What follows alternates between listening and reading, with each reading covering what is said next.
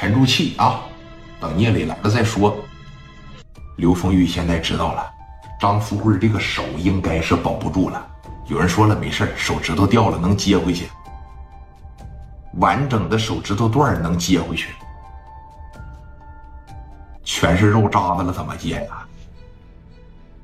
啊？全是肉渣子了，怎么接呀？没法接了，给打烂了。你再硬的手，那是皮包骨头啊！这么大个大砖头子、大半头子，哐哐哐哐来了你十多下子，这手指头能不烂？聂磊到楼下了，啊，到了楼下，磊哥从车里边一下来，蒋元在后边跟着，领来将近二十个人。临上去的时候。磊哥当时啊，在腰里边摸了摸，在这边腰里边摸了摸。上楼，啊，上楼。刘毅始终是这里边一把小五连发呀，就在这夹着，哎，枪把啥的就在这露着。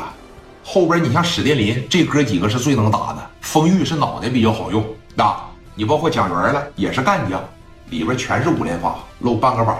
聂磊后边拿了一把小袖子，身后的兄弟也有拿袖子的啊，有提了镐把的，哎，直接拿着东西就上楼了。你都把我兄弟都打了，你们都动手了，我还跟你夹过啥呀？磊哥也是拿着东西来的，哐哐的就上楼了，来到了胡宝刚办公室门口，往里边这一进，聂磊瞅了一眼胡宝刚，瞅了一眼赵长风，又一看，赵长风腿上这一下子，按道理来说其实不亏，扎一刀。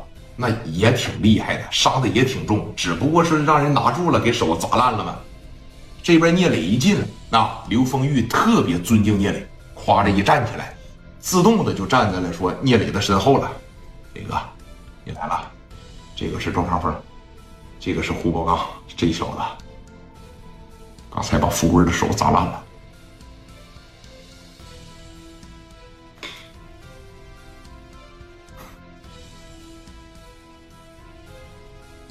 我知道了。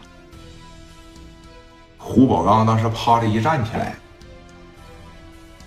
哎呀，市南区的一把大哥聂磊，这果真是一表人才呀！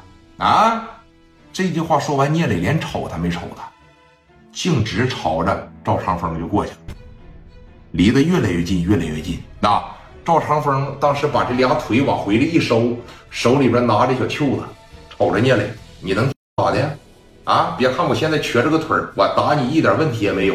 而胡宝刚和聂磊说了这一番话，聂磊是眼不抬头，眉不睁，没搭理他，朝着赵长风就过来了，在后边啊，一个劲儿的提醒哥呀，赵长风练过，别离他挺近啊，别离他挺近。